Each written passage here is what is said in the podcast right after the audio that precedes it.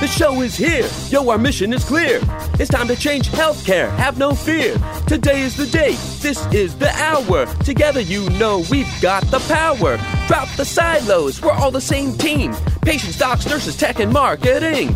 How can anyone be satisfied with the way things have always been? Yeah, we've tried. So join us now. Join the revolution. Digital health is the evolution. Status quo, more like status no. Yeah, this is the healthcare rap. Y'all come on, let's go.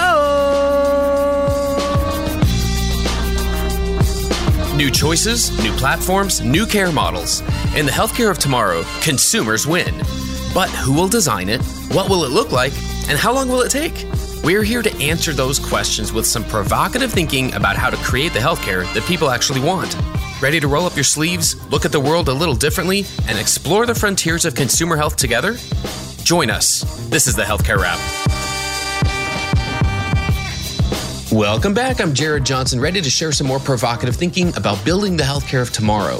This season, we're attempting the deepest dive that's ever been done on the disruptive organizations that are likely to impact the experience of healthcare consumers for years to come. For more provocative thinking, we hope you'll follow us and check out our previous episodes, all 200 of them. This show is produced by Shift Forward Health, the channel for changemakers. Subscribe to Shift Forward Health on your favorite podcast app, and you'll be subscribed to our entire library of shows. One subscription, all the podcasts you need, and it's all for free. So here's what's going to go down today. We have the flavor of the week about health at home. Village MD has a vision for reducing the costs of primary care through house calls. Are they having a moment and will they keep growing? I'll talk about that. Then Zane and I are joined by regular contributor James Gardner again for a wide ranging discussion on the Amazon One Medical merger and what it could say about the future presence of retail brands in healthcare. Amazon still hasn't revealed their healthcare strategy publicly, but have they given us enough clues to tell us their end game? And if they strive to be Earth's most customer centric company, what's their play in an industry that's still looking to find its footing in that area? The provocative thinking starts now. It's time to dive right in. Are you ready? Let's go.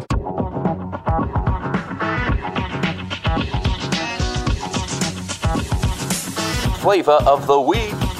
Do house calls have a place in the healthcare of tomorrow? And can a health at home business model work? Dr. Thomas Cornwell believes the answer to both questions is an absolute yes. Dr. Cornwell is the Senior Medical Director of Village Medical at Home, part of Village MD, and he recently shared his vision with Home Healthcare News. Village MD is a primary care provider with a footprint across 22 markets. It's responsible for more than 1.6 million patients, more than double that of One Medical, it should be noted. Walgreens Boots Alliance has invested over $6 billion into the company. Their goal is to open 1,000 new clinics within five years, and Health at Home also appears to be part of their growth plan. Village MD recently acquired Indiana based Grace at Home, a provider of home based primary care services, and Village Medical at Home is taking off. Village Medical at Home specifically began in Houston, where there are now 16 different at home primary care clinics. It's also spread to Indiana, Chicago, Phoenix, Atlanta, Kentucky, and Rhode Island. And Dr. Cornwell has personally made, get this, more than 34,000 house calls. Village MD's model of at home and in clinic services is intriguing for several reasons. First, cost savings. Cornwell said, The world is starting to understand that 5% of the Medicare population consumes 50% of the costs. And no other care reduces costs as much as home based primary care because they unintentionally focus on that 5%. Because patients have to have multiple chronic diseases, they have to be functionally impaired and homebound. Nothing has been shown to reduce costs as much, and now that there are financial engines behind reducing those costs and providing better care, I think this trend is going to continue. Unquote. Second, it flies in the face of traditionalists who say that primary care is only worth pursuing as the referral engine to feed specialty care.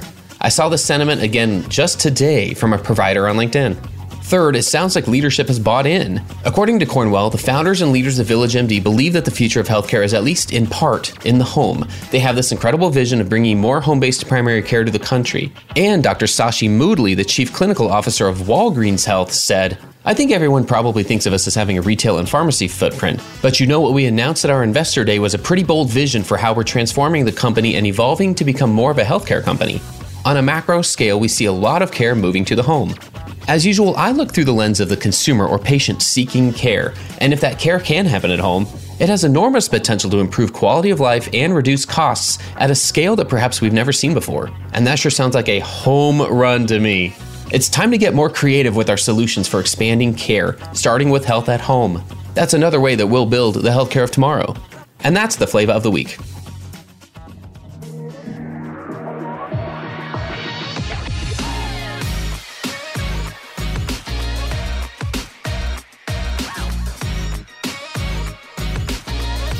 Flow, the flow, the flow.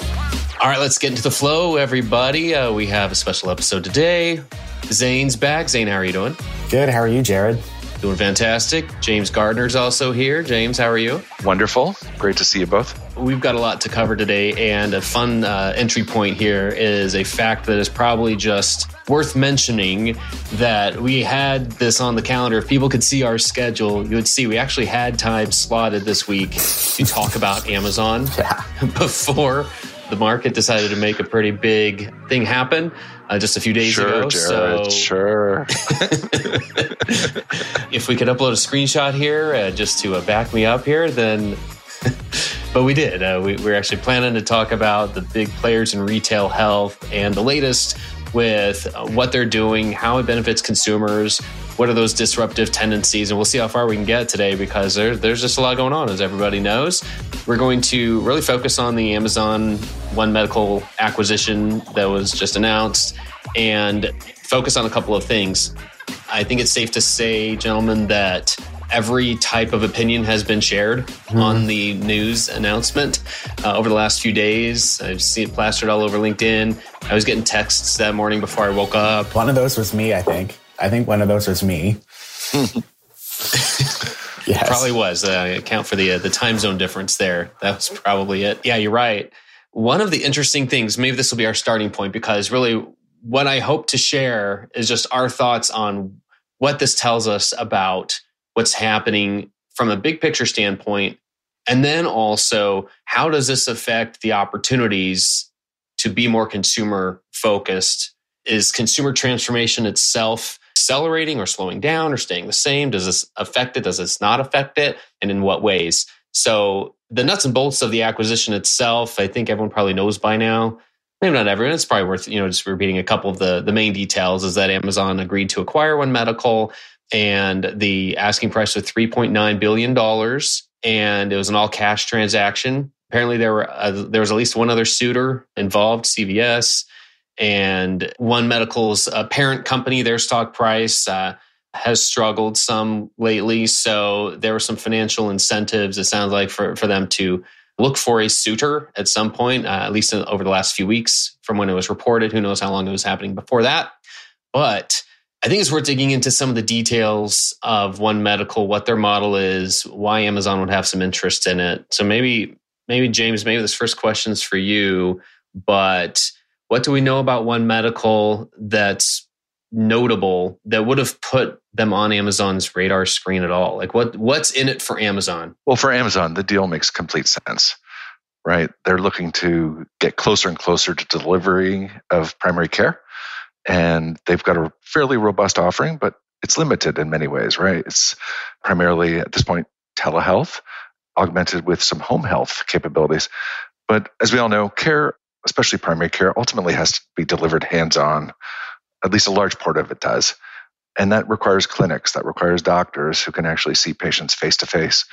And in One Medical, I strongly sense that Amazon saw an opportunity to dramatically accelerate getting to scale. And they're still not at scale, right? One Medical is a huge acquisition. There's still gaps uh, in their national coverage. But for Amazon, it was a smart and fast and relatively easy way, I think, to get real estate, uh, get physicians, and get closer and closer to a robust offering that large employers can reasonably and sensibly offer to their employees. In the absence of hands on care, it was incomplete. So it makes sense from Amazon's perspective to do a deal like this. And frankly, uh, the valuation seems reasonable given where One Medical was valued at IPO and where it was trading as recently as 12 or 18 months ago. That's my take. Zane, what was your first your first reaction to the news? When I first saw it, I wasn't surprised, but I texted you and I was like, "Oh my god!" Like some of the things that we've been talking about, you know, over the last couple of years on the podcast are, you know, finally happening. I agree with James. I think it makes a whole lot of sense. I also think like if you peel back the onion a little bit, you know, it's no secret that One Medical serves, you know, call it a more well-heeled percentage or veneer of the population. Certainly all of all folks who are probably prime members too. And so I think just who One Medical serves, their locations are in, you know, some of the biggest, best, most coveted cities. Know, they're in the right spots in the city. They're certainly not in rural Oregon or Georgia. And so to me, there's like an alignment around who Amazon already targets and serves versus who they likely are going to start serving now through the, the healthcare portions of their business. Basically, what I'm saying is people who are either, you know, have really good insurance or have an employer that's sponsoring their their, their care. I think that's really important, uh, Zane. So th- thanks for bringing that up. The, the Walmart or rather the um, Amazon model is really predicated on serving large employers, right? That, that you as an individual can't do business with with them, and they certainly are not seeking cash pay, walk in traffic or whatnot they're seeking the Fortune 500s, the Fortune 1000s with large national deals where they can offer a comprehensive healthcare offering. So Zane's exactly right. There's an alignment between what One Medical was doing and Amazon's aspirations for serving that well insured uh, commercial population, which is very lucrative. Yeah, I think I can take us back even just a little over a year ago when you're talking about the uh, the populations that One Medical serves. Uh, it was just over a year ago they acquired mm. Iora Health, which was a full risk, mm. you know, Medicare provider. And the the financial part is interesting too because that acquisition was for 2.1 billion dollars, and now One Medical's full valuation here was 3.9 billion in this transaction. So that at least tells me that Iora may have had a bigger part of One Medical's overall presence than I initially thought. And that doesn't necessarily tell us if that's what Amazon wants to do with it. Like if they want to stay there, if they want to venture into the risk based contracting world, or if they just have some other direction to go here. James, do you have any thoughts on like where Amazon might want to go? Like would they uh, would that make sense for them to venture into the risk based side of things, or, or do you see a, a, totally other trajectory? I personally see Iora as like a question mark. It may have been something that unfortunately came along with the deal when they acquired One Medical, but it may not be of great interest to Amazon long term. Being in the risk based uh, coverage world, obviously, that's another step beyond kind of where uh, Amazon has been going. And I'm not sure if strategically that's where they want to be. So I think mm, Zane may have a different opinion, but I think time will tell where Iora fits into their priorities and whether it's something they actually choose to hold on to or whether they were primarily interested, as I said earlier, in real estate and in physicians and, um, and getting to scale quickly in the delivery of care. I think James, I don't, I don't know if I fully disagree, but I don't know if I fully agree. And so let me try to explain it. And maybe I'm just, maybe I'm just, you know, slurring over my own words. But when I think about like the direct to employer space, which they've already been targeting with, with Amazon Care, and, and based on some of the work I've done in the past in the direct to employer space, I could imagine that having the capabilities or the acumen to do value based care could serve you well when you're trying to pitch to big companies to, hey, let us take care of your population, whether that's in a true, you know, traditional value based care contract or something that's like, you know, retail value plus. I don't know, but I, but I would think that they would want to be able to go into an employer and say, Hey, listen, if you put, you know, X number of employees within our care and we'll deliver primary care, maybe some specialty consults, some behavioral health stuff, we can guarantee that we can drop your cost by, you know, X amount. Is that true? Like risk arrangement, value based care? No, but it's more than just call it a retail arrangement, you know, where a lot of employers just pay, pay cash for whatever service because it's usually cheaper than having their employees file a claim. And so I think there could be, you know, some opportunities if you just look at it from like a capability level, if that makes sense. I think it makes perfect sense when, yeah, when we look at why hasn't this been done before? You know, why haven't other players come in and done more? Why haven't they come in and, and disrupted the whole system? I'm using air quotes, the, the entire healthcare system in the country. One part of me says, well, that doesn't make business sense, good business sense for anybody. So maybe that's the number one reason why no one has come and tried to solve all of the challenges involved in fixing the system and making it more consumer friendly. The other side of me says, well, okay, so what makes this different? And Zane, I know you've talked about this a great deal before. James, you have too. But these players, one reason they're considered disruptors is they don't have to solve all of the business challenges. They can just come in, swoop down, take the part of the value chain that makes sense to them. They don't have to solve all of value based care. They don't have to fix everything. They don't have to solve physician burnout. They can just come and do the part they want and then, you know, be on their merry way. And and continue on there. Is, yeah. that valid? Is that accurate? I totally think so. And so, you know, Amazon, Walmart, others, you know, James certainly knows more about some of those guys than I do, but Amazon specifically, they're not beholden to the same master that health systems are, which is ultimately to use primary care to drive utilization in your specialty practices and ORs. I mean, that's the dirty secret of American healthcare is, you know, essentially primary care clinics are mousetraps for business to fill your ORs in the inpatient setting or ambulatory OR setting, whatever. It sounds crass and it is. But, you know, with Amazon, to your point, they're not trying to fill a hospital or a surgery center. And so they now have completely different motives. And so, you know, what that end game is for their health consumer is, I mean, I'm not saying the, their end game is any more righteous than a health system, but it's certainly not filling a hos- filling a hospital. And so it just makes it totally different and puts them on a different playing field than incumbents. I think that's a great insight, Zane. And there was much talk as Walmart was building out its clinics as to what their motives were. And certainly was not to fill ORs or to feed a larger hospital system. In their case, it was motivation to get people off their couch and into the retail stores. A completely different way of thinking about the rationale for delivering care. Of course, they wanted those clinics to be profitable and whatnot, but a large part of their strategic rationale was how do we get people away from the Amazon shopping experience and walking our physical stores and offering dental care, offering mental health, offering audio, offering those were all reasons to get people off the couch and into those stores. So I think you're spot on with that observation, Zane. Stay tuned for more provocative thinking after the break.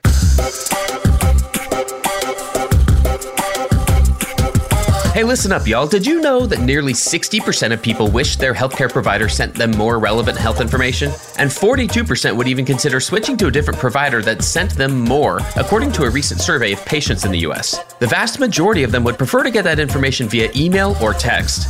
Persado is a natural language AI company that provides healthcare organizations with pre developed, pre optimized messaging journeys proven to build digital relationships, improve health goals, and increase patient retention. Deliver better health outcomes and revenue growth with Persado's data driven content that inspires action. Visit Persado.com to learn more. That's Persado, P E R S A D O.com to find out how Persado can help.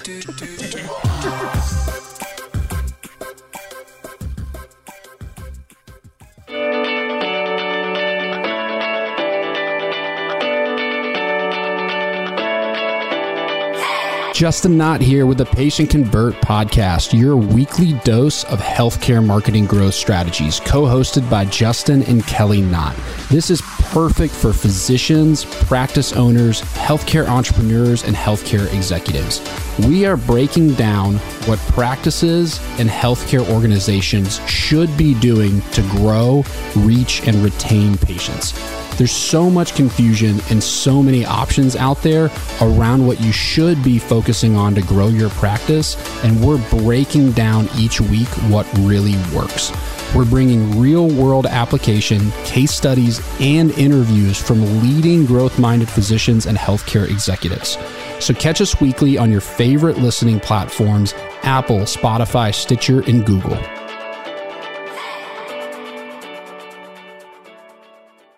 Okay, back to the flow. Well, the thought of where we go from there, it's telling of their disruptive DNA, I think is what we've referred to even when we were talking about United Health a few weeks back of like what's their level of disruptive business mindset. And I think that's worth diving into a little bit here because that dictates almost everything else and the thought of how they are approaching that way you just said james like it's not build up primary care as referral referral patterns for those cash cows. And it's not necessarily fully the other direction you know where primary care in and of itself is this fully profitable business that can survive on its own. Like i'm not aware of business models where it in and of itself is like the end. It's always a means to an end it's always like where are we getting people as a result of that we're building a relationship with a consumer or patient for some other reason. That's what I'm aware of uh, for the most part. So the fact that that's where uh, retailers like this can come in and just scoop up part of that relationship with those, it's been pointed out by people, uh, by a lot of people who have shared their opinions on this news story over the last few days, that it doesn't have to be those like high value commercially insured patients sometimes ideal in, in a best case world you're gaining relationships with those who don't have one with any primary care provider at all. And so you're actually bringing more people into a funnel if you're doing this right. So i see some business value i guess in in, in that part of the strategy. But you know, maybe like are there other parts of how they could disrupt the industry? Like are others going to follow suit are other retailers going to try to do the same thing and, and acquire, you know, an Oak Street, a ChenMed? I mean, Walgreens says Village MD, right? So are there other opportunities that that could disrupt and follow suit now that we have this model of Amazon's getting into the primary care world, the in-person side of things? I, I don't even know where to go with that train of thought. I'm just wondering if if others might follow suit, if that makes sense. Any thoughts on that? Absolutely, Jared. I completely look to um, CVS slash Aetna as being an acquirer of some mechanism for accelerating growth, right? They've, they've got thousands of storefronts and they've expressed a strong interest in delivering care. Now they see Amazon's leapfrog them. And it's always been discussed that they would be a logical acquirer of some organization to get scale, the same way that Amazon did. So I, I totally see that as plausible. I'm not sure what's going on at Walmart these days, but I can also see them potentially being an acquirer as a means of getting scale. Although their model's so radically different, be a little more challenging to bolt on an organization like One Medical. But in the case of CVS Aetna, I could see it working for sure.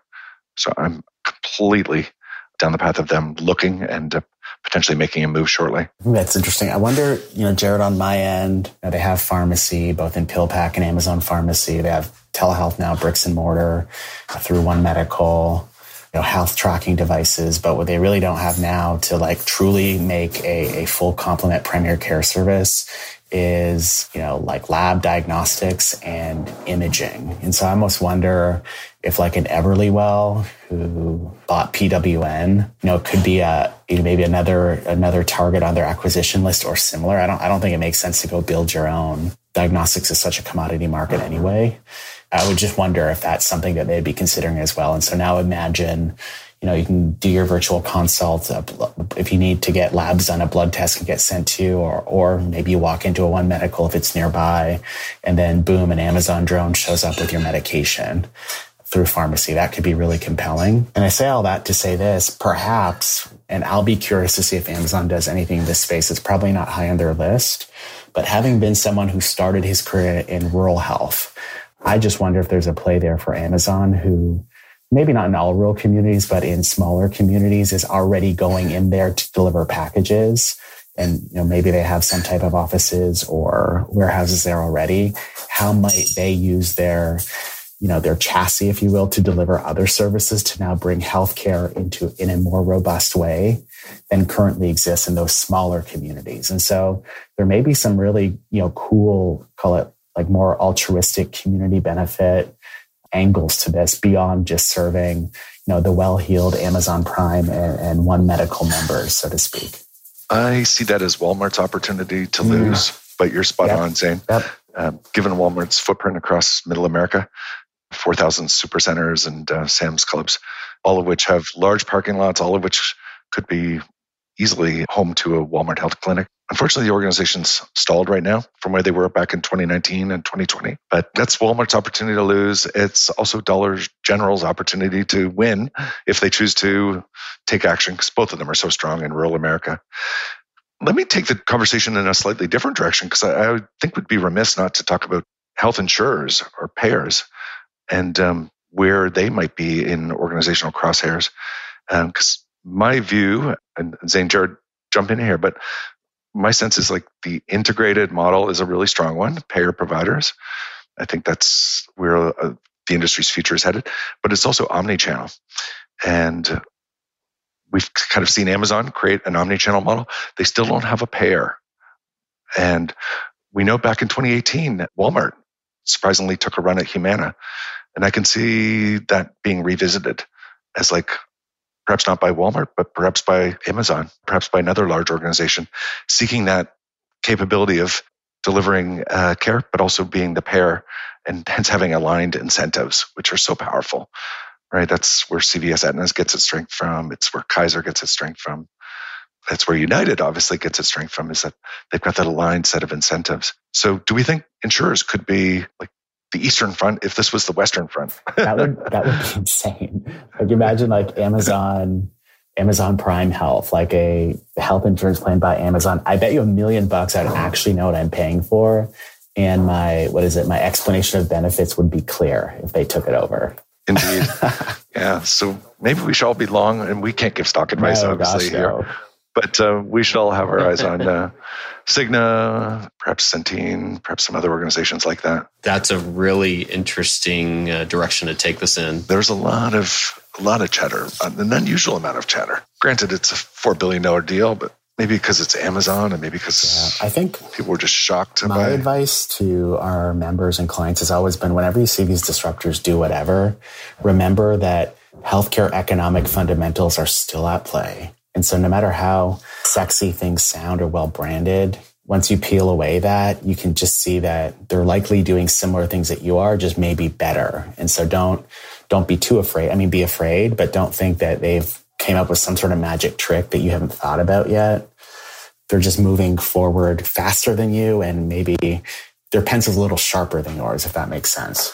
So, a couple of the thoughts that I've yeah. uh, seen in a couple of other places, and maybe this is just a, a way to to wrap this this conversation in terms of where do we go next. There's two things that I've I'm paying attention to right now as a result of this, and one is the thought of will there be more conglomerates out there? Are we headed towards a future that's united, Amazon, and a very, very, very distant third and fourth, you know, a couple of main national commercial providers, for profit health systems, and then everybody else? Like, are we headed towards more acquisitions, more mergers, more big players that do have all the different components that are needed to drive business and none of the fat? That's one question, one thing I'm going to be keeping an eye on. It wouldn't surprise me. Again, I think the more we learned about United and Optum a few episodes ago, uh, it was pretty eye opening in terms of their, they clearly are headed this way as well. And then the other thing that's been on my mind a lot is a comment that was in our Consumer First Health Group discussion, just ironically, a day after the news came out about Amazon and One Medical, which again we had already planned to have.